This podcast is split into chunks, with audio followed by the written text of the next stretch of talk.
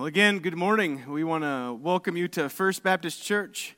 Uh, it kind of felt funny yesterday. I was putting together a post to put online to, to invite people to church, and um, as I was, I was creating it, I, I wrote, uh, Join us through one of our, uh, our online venues. It's kind of fun. I feel like for, for the moment, we're a multi campus church, multi site church. And, and the reality is that's true. We're a multi site church in this moment as you meet in your homes as, as you meet wherever it is that you are and we are so glad that you've come together to join us for worship. We do trust that god will speak to us uh, through whatever um, through whatever situation and circumstance we're in and that he'll speak to us in ways that that clearly reaches us where we are. Um, so we, we trust god for that to, this morning. As we do turn our attention now to the word of god uh, let's go let's go to the lord in prayer Father God, I thank you so much for your goodness and your grace to us, Lord. Even in the midst of these moments, you are, you are gracious and you are good. Lord, as, as we talked this morning in preparation, getting ready for this service, even, uh, we talked about how you moved uh, in the past four years, Lord, to prepare us for this very time. Lord, pieces of equipment and things that we bought uh, for, for, momentary uses, Lord, uh, are now being repurposed for this moment uh, to help us to be able to better reach uh, the community of, of, Seymour, Indiana, and beyond. Uh, Lord, throughout the state of Indiana, throughout our world. And Lord, we thank you for that. Lord, we pray that uh, you'd help the internet to hold up this morning. And Lord, that you would speak through our time together. Lord, we offer it to you in Jesus' name. Amen. I want to ask you a question, even though you're far off and I'm here. Uh, have you ever laughed at an inappropriate moment? Or, or, a better question would be what is it about inappropriate moments that make us want to laugh? I follow a, a, a, different, a couple of different things on, on Instagram and Facebook. Fail Army is one, and oftentimes House of Highlights. And, and I, I find it particularly interesting on, on Fail Army. Fail Army is a site that people who get videos of people, as this as the name would indicate, failing doing whatever it is that they're doing. Normally, they're, they're doing a skateboard trip, trick and they fall, or they're trying to ride one of those hoverboardy things and they fall, or they're trying to, to play baseball and they get hit with the ball, or they're you know, trying to mess with a phone and they drop it into a, a pond or into the ocean. And, and, those are things that, that, if they happen to us in the moment, are really bad things and things that we're like, ooh, that's, that's not good. Uh, but we see those things online, we see those things in videos, and we're like, there's just something funny about it. And I'm not trying to be hateful. Maybe you're holier than I am, and that's good for you. That's definitely possible. But I know for me, uh, there's an involuntary response, even in real life when, when things happen. Uh, sometimes you, you just you laugh. Or, or perhaps, perhaps you're, you're in a conversation and you're having a very serious conversation with someone and you're debating. And, and you, you don't agree. You're from very different sides and, and you're trying to, to keep your composure. You, see it even in, in some of these presidential debates where uh, the candidates are going back and forth and that a candidate will make a point and you'll see other candidates on the stage kind of go, you know, they, they involuntarily have this laugh mechanism that comes in. Or, or perhaps in your own life, something will happen that is, is actually rather embarrassing. And inside you want to cry, but externally you're laughing because that's the response. Uh, we, we, have that. There, there's something in us that causes us to laugh at inappropriate moments for a variety of reasons. And I kept thinking about that all, all week as I looked at this passage. Actually, this is one of the passages as I began preparing this series on Genesis and on Abram and Abraham, the patriarch. This is one of those messages I was kind of excited to get to. It's the moment where Sarah hears God's promise and she just can't keep the laughter inside. And so let's look at that. We're going to be looking at Genesis Genesis chapter 18, and we're going to look at verses 1 through 15. If you have a Bible with you, I encourage you to open up and, and follow along with me this morning. Genesis 18, 1 through 15. It says, The Lord appeared to Abraham near the great trees of Mamre while he was sitting at the entrance to his tent in the heat of the day. And Abram looked up and saw three men standing nearby. When he saw them, he hurried from the entrance of his tent to meet them, and he bowed low to the ground. He said, If I have found favor in your eyes, my Lord, do not pass your servant by. Let a little water be brought, and then you may all wash your feet and, and rest under this tree. Let, let me get you something to eat so you can be refreshed and then go on your way, now that you have come to your servant. Very well, they answered to him. Do as you say. So Abram hurried into the tent to Sarah Quick, he said, get three seahs of the finest flour and knead it and bake some bread. Then he ran to the herd and selected a choice, tender calf and gave it to a servant who hurried to prepare it. He then brought some curds and milk and the calf that had been prepared and set it before these men. While they ate, he stood near them under the tree. Where's your wife Sarah? They asked him. There in the tent, he said. Then one of them said, it will surely re- I will surely return to you about this time next year. And, and Sarah, your wife, will have a son. Now Sarah was listening at the entrance of the tent, which was behind him. Abraham and Sarah were already very old, and Sarah was past the age of childbearing. So Sarah laughed to herself, and as she thought, After I'm worn out and my Lord is old, will I now have this pleasure? Then the Lord said to Abraham, Why, why did Sarah laugh and say, Will I really have a child now that I am old? Is there anything too hard for the Lord? I will return to you at the appointed time next year, and Sarah will have a son. Sarah was afraid, so she lied and said, I, I, I didn't laugh. But he said, Yes, you did.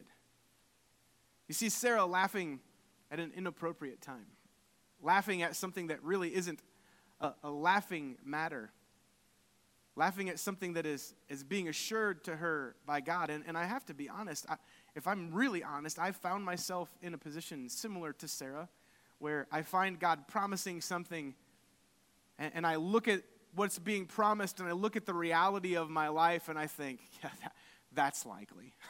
yeah, that's going to happen. And I think we all deal with that from time to time.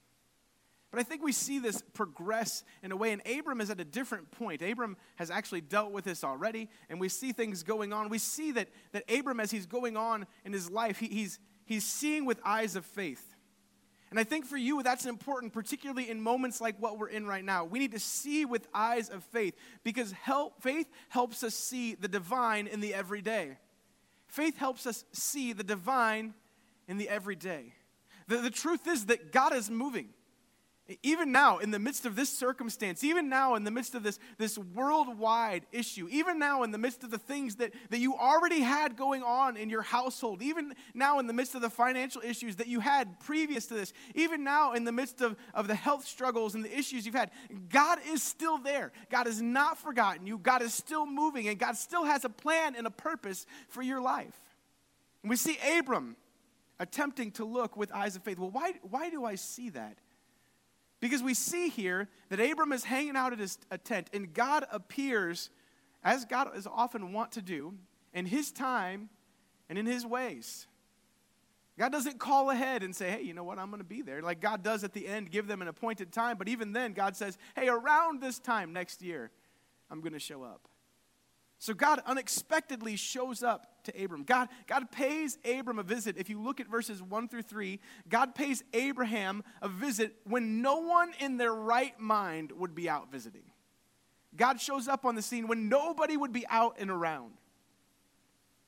You know, this re- in reality, this, this is a trend that, that seems to be carried out throughout the Old Testament and certainly in the life of Jesus certainly in the life of Jesus, that, that God has this tendency to show up when we least expect Him in the place where we least expect it. It's actually in the moments where, where it seems the least likely that God, in my experience, is the most likely to show up and to come to us. We see that to be the case here for Abraham.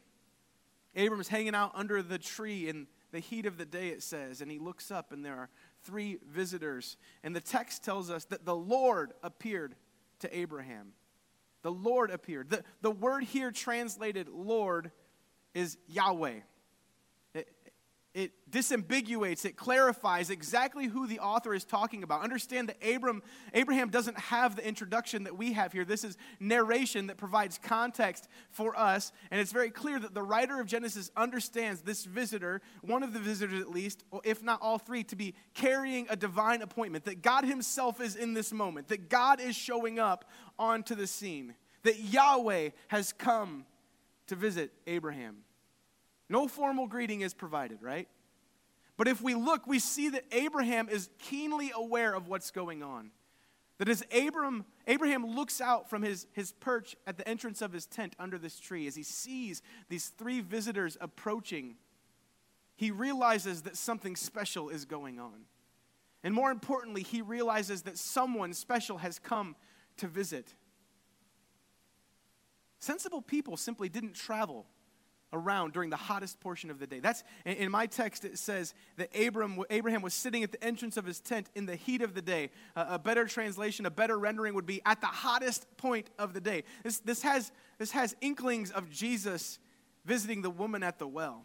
It's the hottest portion of the day. P- people simply didn't travel at that point in time. They did what Abraham was doing. They found a shady spot, they sat themselves down, and they hung out. They waited for the heat to pass.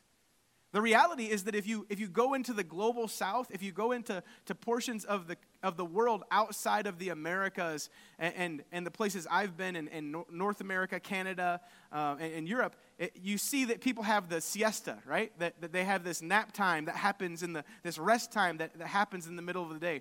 E- even when we go to India, uh, my Indian friends are constantly concerned that, that we don't exert ourselves too much. So, in the middle of the day, they, they will encourage us to take rest. You need to take rest. And the reality is, they're trying to help us escape the heat.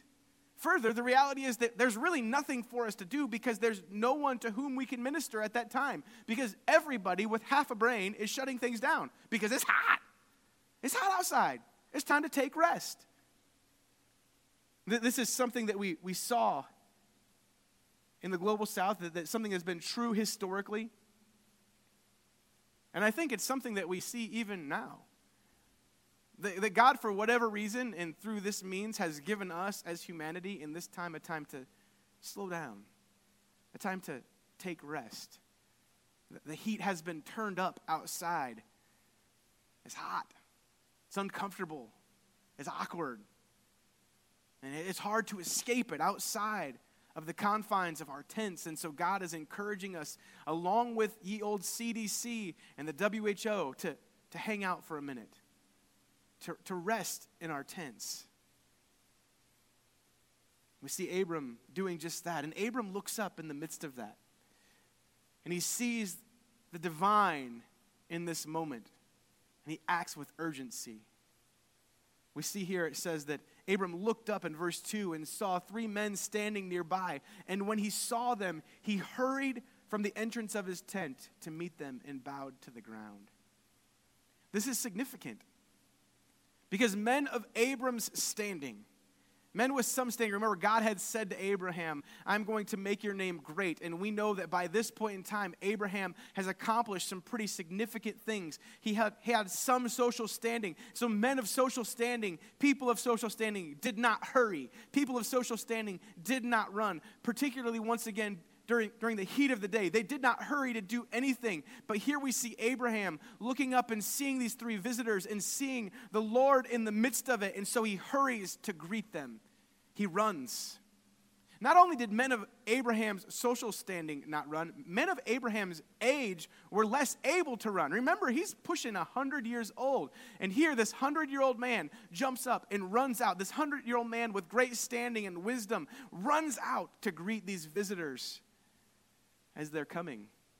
I can't tell you how many people. I, am a runner and I enjoy running when I get a chance. And oftentimes, when I'm talking to people, particularly those that are, that are older, they, they'll tell me, hey, if you see me running, you better run too because something's chasing me. The only reason I'm running is if something's chasing me. And here we see Abraham running not because something is chasing him, but because there's something worth chasing. You know what? You and I need to, to become accustomed to acting with urgency when we see God moving. When, when we look out with our eyes of faith and we see the divine in an everyday moment, we need to, to rush to join God in the midst of that. And, and I, I would submit to you that in the midst of all that's going on, that God is moving in so many different ways. I love the, the things that have been transpiring through different churches. And, and I love uh, the, the, things that have happened here. I think particularly of, of Monica Lyon contacting me before this all broke out. And Monica is looking and she sees a moment, and so she wants to, to act with urgency. That this urgent response thing that happened through First Baptist, that was Monica's brainchild. As she so many churches are doing it. We're rushing to move because even in the midst of the hurt and the heat of the moment, we see God is moving, and we just want to be a part of it. We, we want to be close to what God is doing in this moment. My hope and prayer is that this is something that will continue on through, through this moment that we find ourselves in, but it's something that will add to our everyday lives. Sure, that, that will take moments to rest. It will take moments to slow down, but that we would, we would look with eyes of faith, that we might see the divine in everyday interactions, that we might be able to rush to meet Him in that moment, to serve God where we see Him going. We see that Abram, Abraham actually understands that this is God. You know, the, the narrator tells us that it is Yahweh the Lord, but Abraham himself, as he approaches, says, If I have, in verse 3, if I have found favor in your eyes, my Lord. There are two different spellings used most commonly throughout the Old Testament to refer to my Lord. The first is, is just to, a sign of respect to someone who has greater stature to you than you, or, or someone that you have great respect for, my Lord. It, it would be an authority. It would be like saying, Sir. The second is exclusively used to refer to God. The word and the spelling used in this context to describe Abraham calling out to my Lord is the, the, the form that is used exclusively to refer to the Lord God. Abram sees what's going on. Make no mistake, Abraham sees the divine in this moment and understands that God has sent his messengers and that God himself is present in the midst of this. He recognizes God when he sees him. He sees God's presence and he runs to join them. And notice what Abraham does. It's not just that Abraham wants a moment to greet them, Abraham pleads for God and his messengers to stay with him for a while. He wants God to linger for a moment. Again, in verse 3, it says, If I have found favor in your eyes, my Lord, do not pass your servant by. Let a little water be brought, and then you may all wash your feet and rest under this tree. What's lost in the English translation is actually one word used three times. And three times in the context, in the he- Hebrew version of this, Abraham says, Please. He says, Please, if I have found favor in your eyes, my Lord, please do not pass your servant by. Please. Abraham is begging, God, please stay. Please, please hang out with me for a while. Just spend a minute here. Let, let me serve you, Lord. Stay here with me. I love Abraham's response because Abraham makes this seem like this is Abraham makes this seem like it's no big deal, right? He, he says, Hey, if I found favor, let me get you something to eat so you can be resh, refreshed. Let, let me get you a little water for your feet. I, I love the King James. It's a little water for your feet and a morsel. Abram's like, hey, this is no big deal. You know, I just, I had some stuff laying around. It's, we weren't going to use it. Let me just get you a little water and, a little snack roll for the road because I know it's hot and you, you, need something to take care of yourself. And hospitality was a big deal. What's great is that Abraham, in verses 6 through 7, after they agree to stay, Abraham does everything he can to offer the very best he has. He, he wants these, these divine visitors to stay and he wants to communicate how important they are to him in that moment. Think about what the text tells us.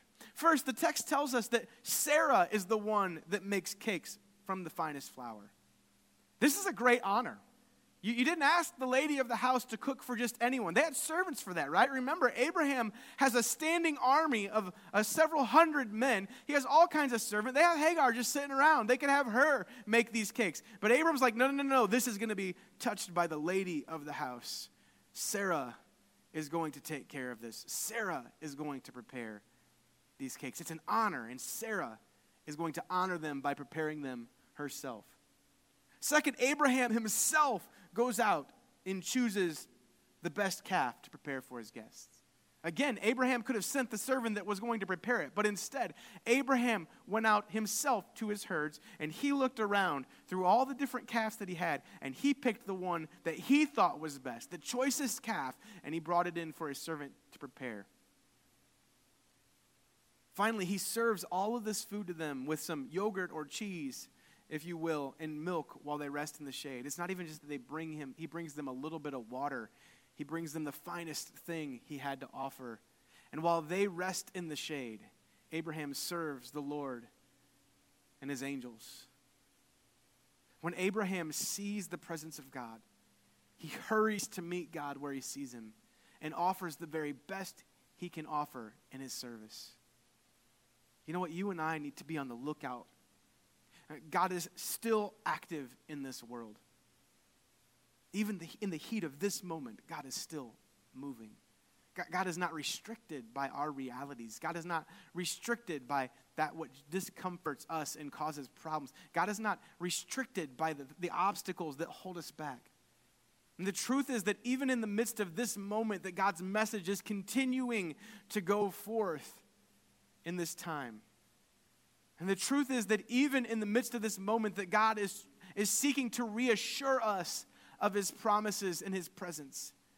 That God has not forgotten us, God has not abandoned us, that God is coming to us even in the midst of this moment and seeking to meet with us in this time, seeking to use us in our discomfort. And God comes and he reassures Abraham hey, my promise is still good. I'm still going to provide you a son. I know that you've been waiting. I know that it's been difficult, but my promise is still good. And you have a little while longer to wait. But in a little while, I'm going to be here and I'm going to deliver on exactly what I told you I would do. What I love about this passage is it moves as, as Abraham and, and Sarah and, and all of their people are working so hard to serve the Lord and their visitors. And God announces this that, that we see this involuntary laughter. And we see a reality that I think happens often in our lives, something we can trust in. That God will turn our scoffing disbelief into joyful laughter. God will turn our scoffing disbelief into joyful laughter. It's exactly what we see in this moment. Sarah hears the promise that God provides as he's enjoying the food in the heat of the day. And she laughs. But God once again reaffirms his promise to Abraham. This time, though, God does go a step further and he provides an actual due date, a receipt time that, that you can expect my promise to come to you at this time. Sarah will have a son, in verse 10, it says. This is a promise that only God would have known. These, these random visitors showing up in the heat of the day couldn't have known this. Only God could have known this.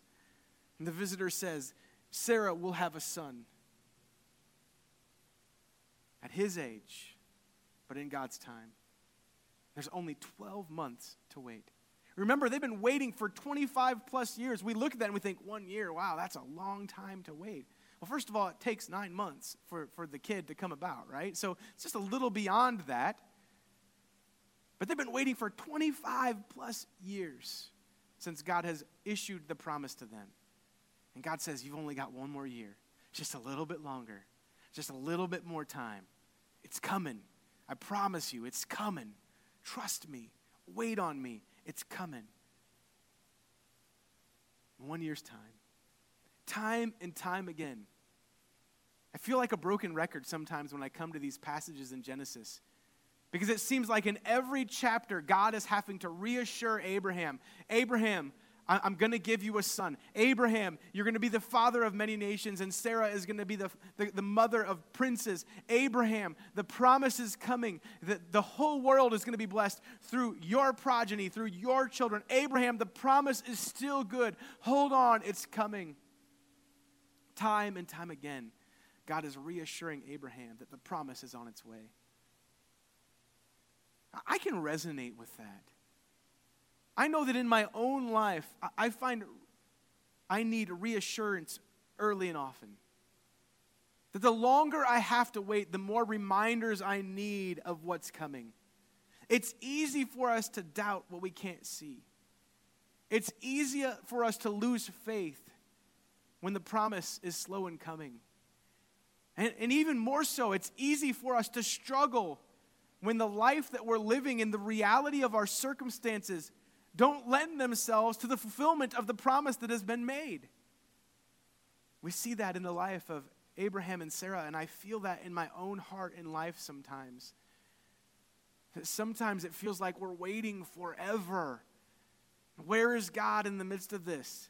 Where is the great thing that you've promised me? Sure, you can do the impossible, but right now it feels like you're not doing anything.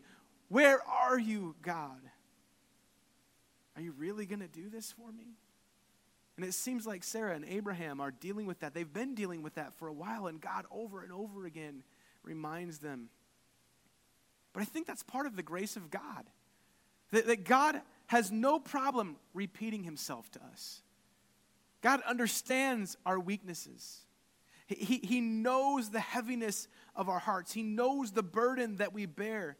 And over and over again, as we look throughout Scripture, we see God reminding not just the people in the pages of Scripture, but the people that are in the here and now. God is reminding us that He is good, that His mercies, that His love endures forever, that His grace does not have an expiration date, and that God will meet us in the midst of our moment. And even in the heat of the day, God will bring about the good that He has promised. Sometimes we just need to wait a little bit longer, to trust just a little bit more. He provides reassurance and renewed hope to carry on. You know what's different about this passage as opposed to other times when God has reassured Abraham? Is the messenger specifically asks, Hey, where's Sarah? Where's Sarah? Verse 9 says, Where's your wife Sarah? They asked him. Abraham says, uh, There in the tent right behind us. You know, I think that, that, that the angel or the messenger asks this because they want to make sure that Sarah is close enough to hear what's going on. That this reassurance that's coming is not just for Abraham, but for Sarah as well. That she needs to hear this too. This time, the messenger makes sure that Sarah is close enough to hear the promise for herself which is great, right? The first time that Sarah gets to hear this, that we know without a shadow of a doubt that Sarah hears it for herself. And how does Sarah respond to this good news of great joy? right. sure. Sarah laughs. Look at verses 11 and 12. This is Abram. This is now Sarah was listening at the entrance, entrance to the tent, which was behind them. Abraham and Sarah were already very old, and Sarah was past the age of childbearing. So Sarah laughed to herself as she thought, After I'm worn out, my Lord is old, we're going to now have this pleasure. Remember, Sarah and Abraham are old, old. Abraham is pushing 100. We look in verse seven, chapter 17, and, and it tells us Abraham is pushing 100, and Sarah herself is 90. Listen, I've heard all the arguments. Well, they had children at an older age back then. By this point, even this, even by this point, it's considered old. This is past the point of childbearing years. How do we know this? The passage tells us that she is past childbearing. And what that literally means, the wording actually indicates that she had gone through menopause, that she is physically no longer able to have children that based upon the cycle of her life and the reality of her own body, this is a physical impossibility at this point. This cannot happen. Sarah has reason to scoff and laugh because her body just doesn't function that way anymore. right, God, are, are you kidding me? Are you kidding me? At this point, this is going to happen. Uh, sure, okay. Sarah literally goes on to compare herself to a worn out, worn out garment or rag.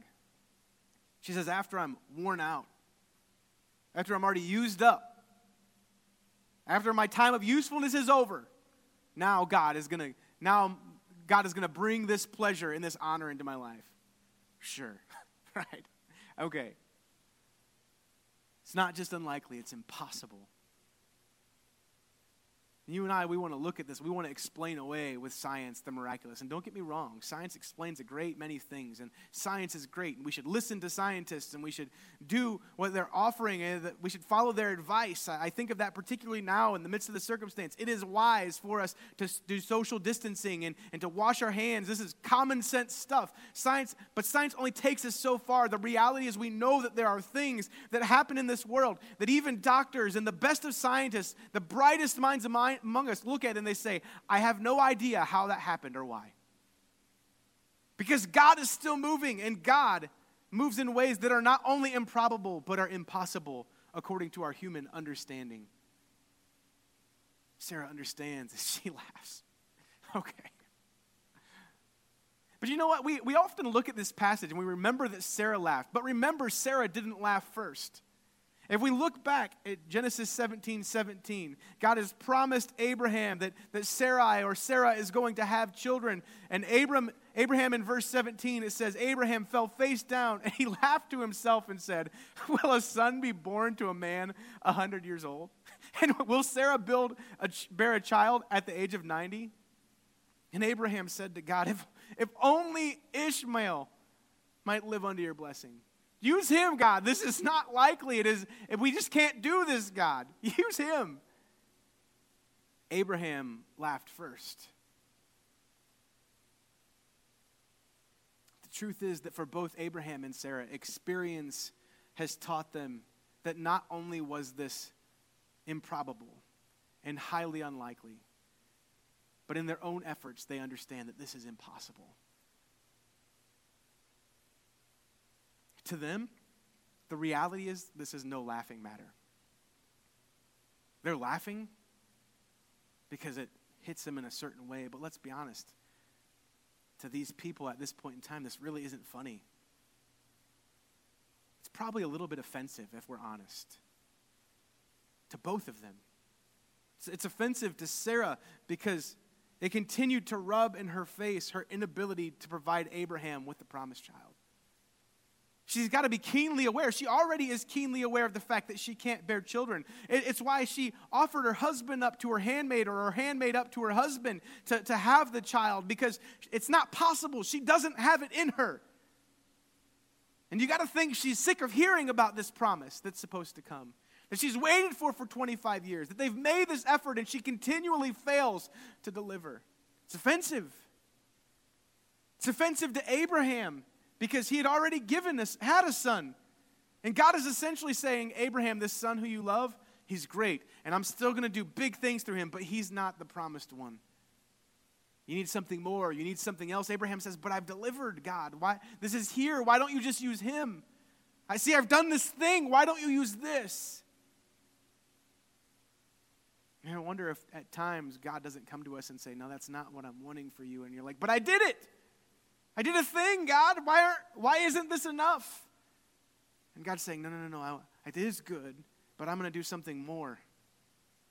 I have something else planned. I'm still working in this.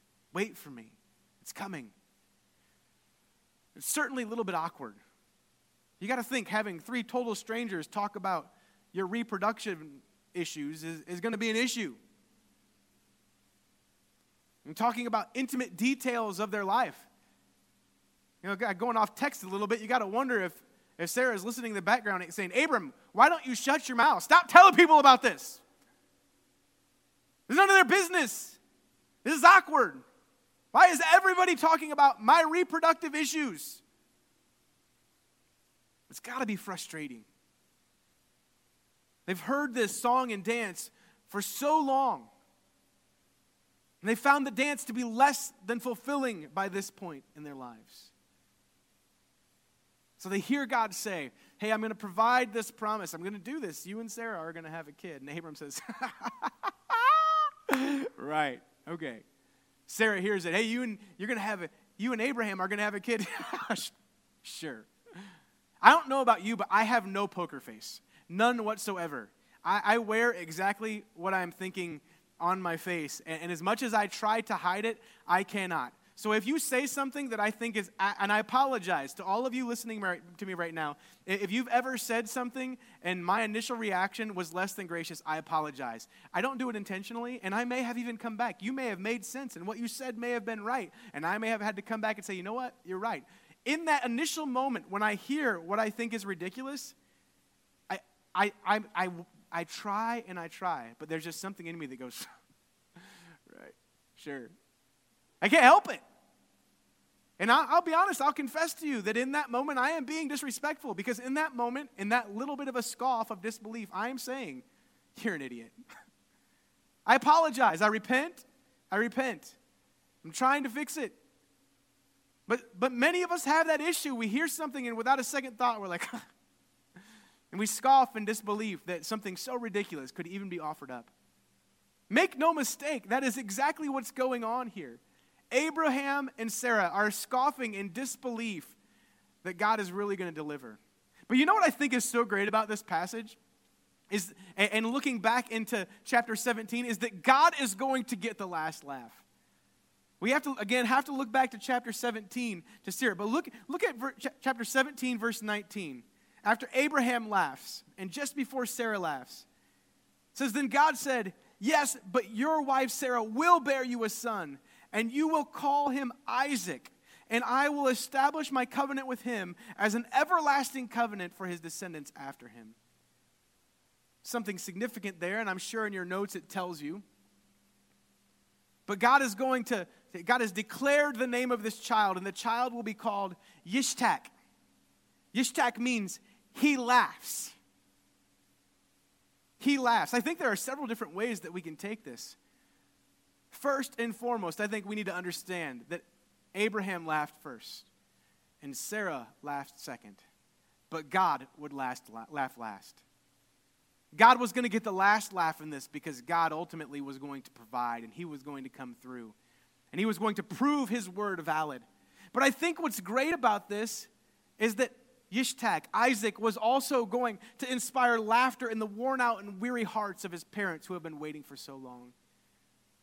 Their scoffing of disbelief is going to turn into the laughter of joy as what God has promised would be made known and made whole.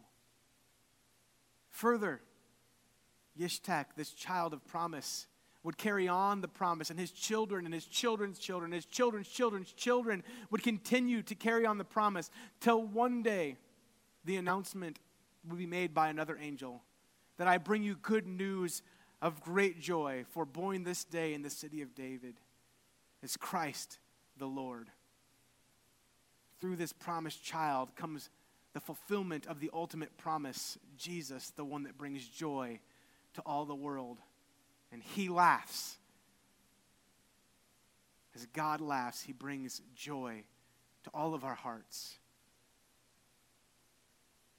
I think that appropriate text that has been coming to mind as I think about this. The, you've heard the saying that man plans and God laughs. In Psalm chapter 2, it says, Why do the nations conspire and the peoples plot in vain? The kings of this earth rise up and the rulers band together against the Lord and against his anointed, saying, Let us break their chains and throw off their shackles. But the one enthroned laughs in heaven. The Lord scoffs at them. We plan and we have these ideas about how things have to work and how things should go, and, and we try to, to manipulate and maneuver to get things to move forward in our time and in our time in our way because often we think that God is just a little too slow in moving. It's just a little bit too unlikely, and God sits in heaven going, oh, you guys are so funny. Listen, I've got something way better for you. Just hold on. Wait till you see it. It is going to be amazing. I've got something coming for you. Believe me, it is worth it. And God laughs because God knows what's coming. We worry in the waiting, but God promises joy for those that wait. Joy is coming in the morning. We are prone to think that we know what's best. We're prone to step in and try to fix it for God, fix the broken plan. We try to make God's plans and promises a little bit more manageable, a little bit more likely, a little bit more scientifically solvent, a little bit more uh, believable. Whatever we want to call it, when we step in and try to manage and manipulate God's promise, it is rebellion. It is rebellion. Think, think about Genesis at the very beginning. God says, Hey, you can eat from any tree in this garden. Take whatever you want, but just don't eat from that one. And, and Adam and Eve look and they decide they've got to have that one thing that they couldn't have. And they go off script and they do their own thing. It breaks it all for all of us. Is that not what we do right now? We wait for God and God's promised, and God has given us a layout of how He's going to work in His Word, and we just get tired of waiting. So we try to help God. But how often does our seeking to help God end up hurting us and those around us? God says, wait. I promise you it's coming. Remember, I am good. I am God. I am faithful. It's coming. In moments of doubt and difficulty, when we feel like we've had to wait a little bit too long for God to move in our half, we scoff. We say, sure, God, God's moving. God is good all the time, and all the time, God is good. Doesn't feel really good right now. Where's God in the midst of this mess? But we need to remember that God will have the last laugh. We need to remember that in His grace, God will deliver on His promise. Yishtak, He laughs, reminds us that the joy of the Lord is ours, that the joy of our salvation is available and will be renewed and restored if we turn to Him that God is still moving, that God is still active, even in the darkest and most difficult of days. And if we look out, even in the midst of the heat of the moment, we'll see God moving in the midst of the everyday and the ordinary. We'll see God doing that which is exceptional, unbelievable, not only improbable, but impossible, because our God is not limited by the realities of our world. He's not surprised by the struggles of our moment. And He has a plan and a purpose, and He is moving for our good and for His glory. Are we looking for it? Will we recognize it when we see God moving in amazing ways? And are we ready to rush to meet Him in those moments, trusting that He will bring about His promise through His power, for His purpose, for our good and His glory? Father God, we thank you so much for the truth of your word.